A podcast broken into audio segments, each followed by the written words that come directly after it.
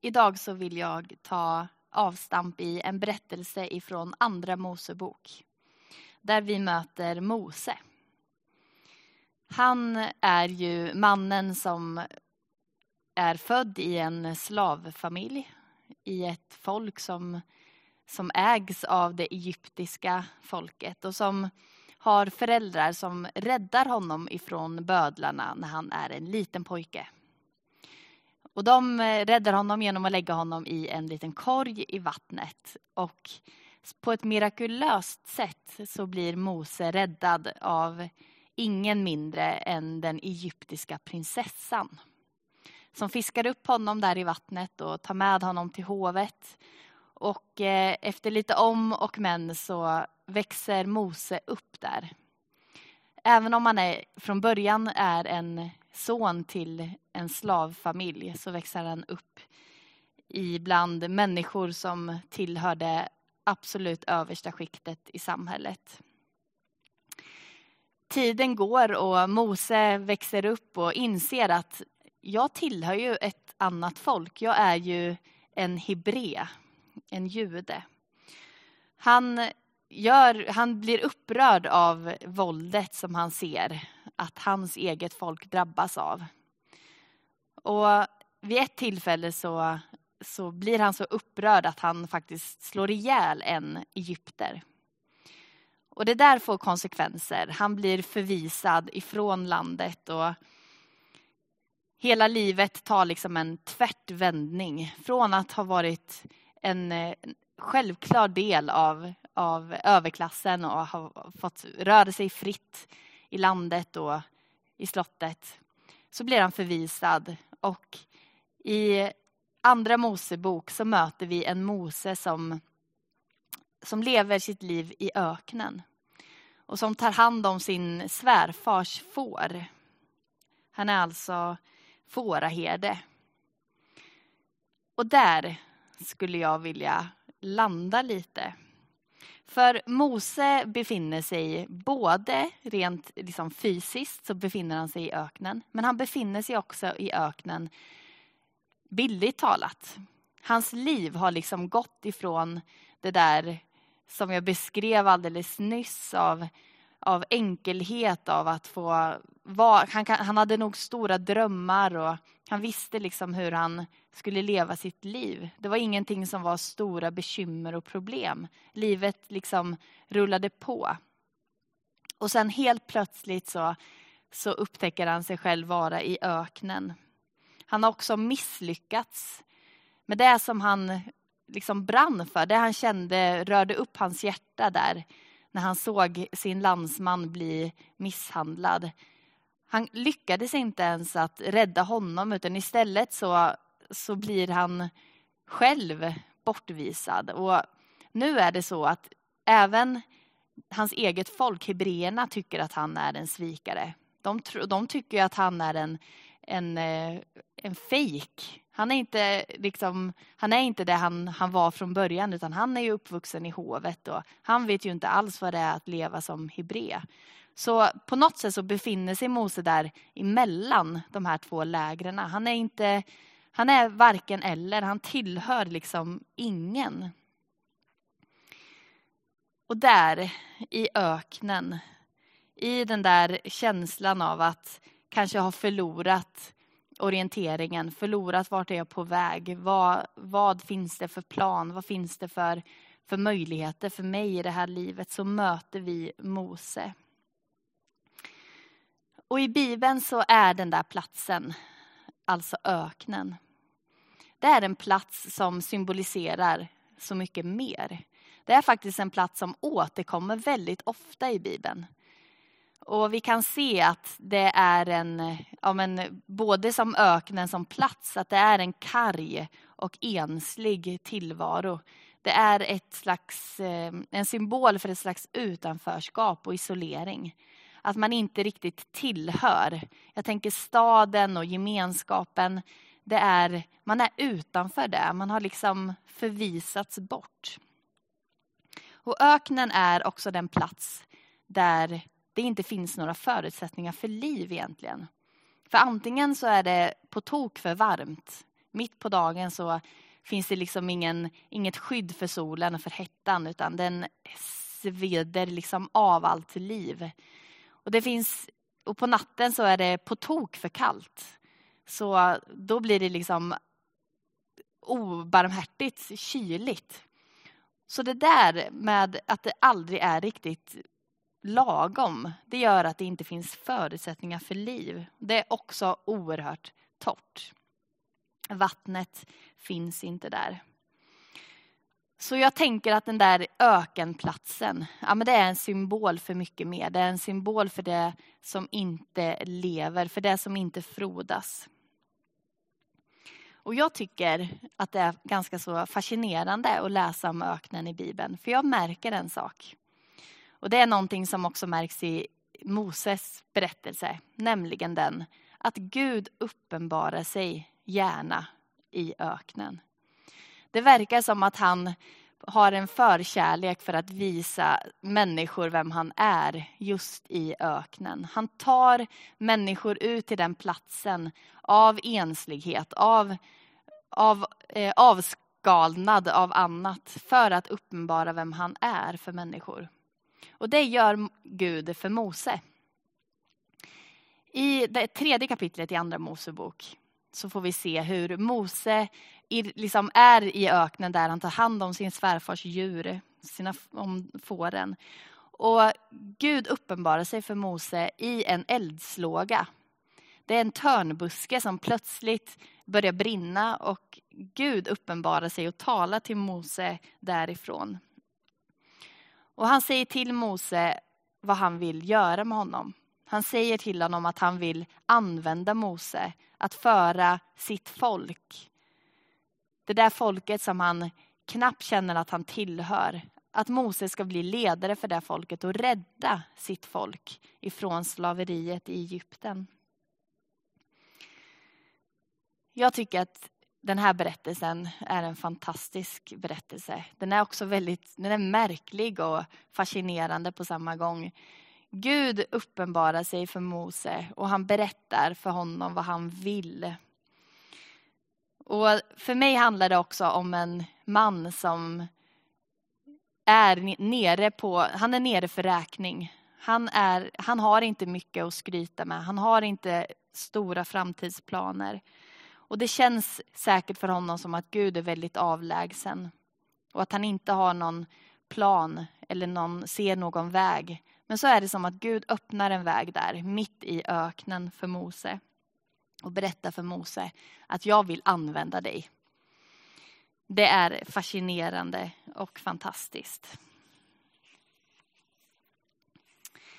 Och för oss som lever i den här tiden, en, en tid när mycket har ändrats, en, alltså lever i den här tiden idag ska jag säga, ett antal tusen år senare. Jag tror att vi faktiskt kan känna igen oss till viss del av den där ökentiden som Mose är i. Kanske att corona och den där liksom, eh, påtvingade på ett sätt pausen som har uppstått. Att den påminner oss lite om ökentiden.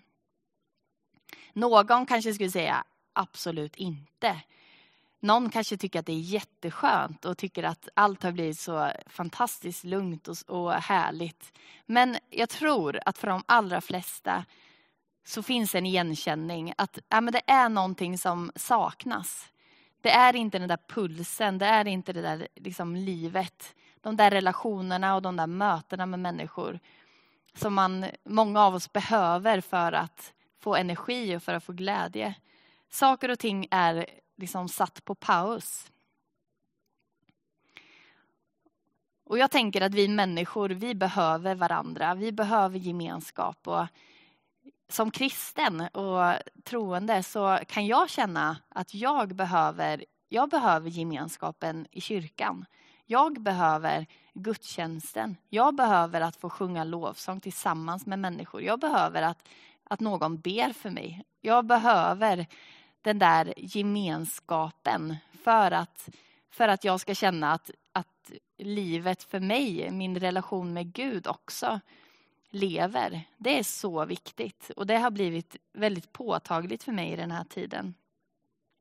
Det blir liksom lite torrare på något sätt. Lite som, ja, men som öken. Och då blir ju den här berättelsen ganska intressant om man tänker, ja men Gud uppenbarar sig i öknen. Gud ger sig till känna för människor i de där tiderna av avsaknad, i de där tiderna av stillhet, i tider av paus. Då så tänker jag, hur vill Gud möta? Hur vill Gud möta mig? Hur vill Gud möta sitt folk idag? För jag vet att han vill det. Jag tänker att Gud vill uppenbara sig. Kanske på ett nytt sätt, på ett sätt som jag inte har sett innan eller upplevt innan. För en del av oss så tror jag att den där pausen, alltså där saker och ting slutar snurra, att den är väldigt god när det gäller vårt lyssnande till Gud. Därför att vi är på väg väldigt ofta. Vi fyller våra liv ganska ofta ut till marginalerna. Och där finns inte mycket utrymme till reflektion. Där finns kanske inte så mycket utrymme att, att faktiskt tänka och stilla ner sig och fundera över vart är jag på väg? Vad vill jag med mitt liv? Vad är viktigt för mig? Men när, när saker och ting sätts på paus, då blir det som ett en tillfälle att ställa de där frågorna. Det kan också vara, som jag har upplevt, ett tillfälle när man faktiskt uppmärksammar de små sakerna. De små detaljerna som jag bara har sprungit förbi tidigare och inte tänkt så mycket på är viktiga för mig. Märker jag att oj vad viktigt det där är. När jag inte får det. Det kan vara människor, relationer, att bara få komma in och säga hej, jag får ge en kram. Saker och ting märks och relationer som man har tagit för givet eller gudstjänst som man har tagit för givet att man ska kunna gå på. Det finns många saker tycker jag som, som uppmärksammas på ett sätt. Och jag tror att Gud vill tala i den tiden. Men vad händer mer när man står still?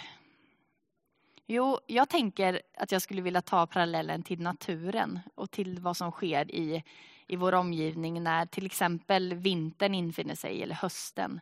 Saker och ting bara dör. Liksom. Man går ut i trädgården och ser att här, det här ser inte särskilt trevligt ut nu. Allt är brunt, allt liksom, ja, hänger och ser tråkigt ut. Det, det, det är satt på paus. Liksom. Trädgården och det livet som som under sommaren och under våren har stått i blom. Det är, det är inte så längre. Men vad är det som händer i, i växt, vad är det som händer i växtriket under den här tiden? Jo, men det är ju någonting som sker i det fördolda. Växter och natur behöver den där pausen för att senare kunna skjuta i höjden, för att senare kunna ha liv. I det där växthuset som jag pratade om förut så har vi under sommaren haft en, eh, nu ska vi se så att jag säger rätt, fikon, fikonträd är det. Jag brukar alltid säga fikus, men det är fikon. Och eh, som har fått jättefina frukter. Och då så läser jag ju på vad ska vi göra med det här, det här trädet sen under vintern. Och då står det att ja, men ni, måste, ni måste ta hand om det. Det får inte stå kvar såklart i växthuset för det klarar inte frost. Och det kan inte stå inomhus för det blir för varmt. Utan det ska stå svalt men inte i frost och det får inte få för mycket ljus och det ska inte ha vatten. Utan det här trädet ska vila. Det får inte behandlas så som vanligt att man vattnar och det är ljust och så. Och det är ju för att för, just för att jorden och för att rötterna det behöver vila. Den här perioden, det ska inte hända så mycket i den där fikonträdets liv utan det kommer en, en period senare när den ska stå i blom. Ja, en eh, kanske märklig parallell men jag tänker att det säger mig någonting i alla fall om att den här paustiden faktiskt också kan vara till nytta. Att den där tiden av avsaknad, den där tiden där, där saker inte blommar, där saker inte känns särskilt jättehärligt och energifyllt också kan vara nyttig. Och det är inte dött. Trädgården är inte död, naturen är inte död. Det, det finns liv, det är bara det att det inte syns. Och när vi står still så tänker jag just det där att rötterna också får fäste. Att det kan vara en, en tid då jag kan få göra andra saker än vad jag vanligtvis gör.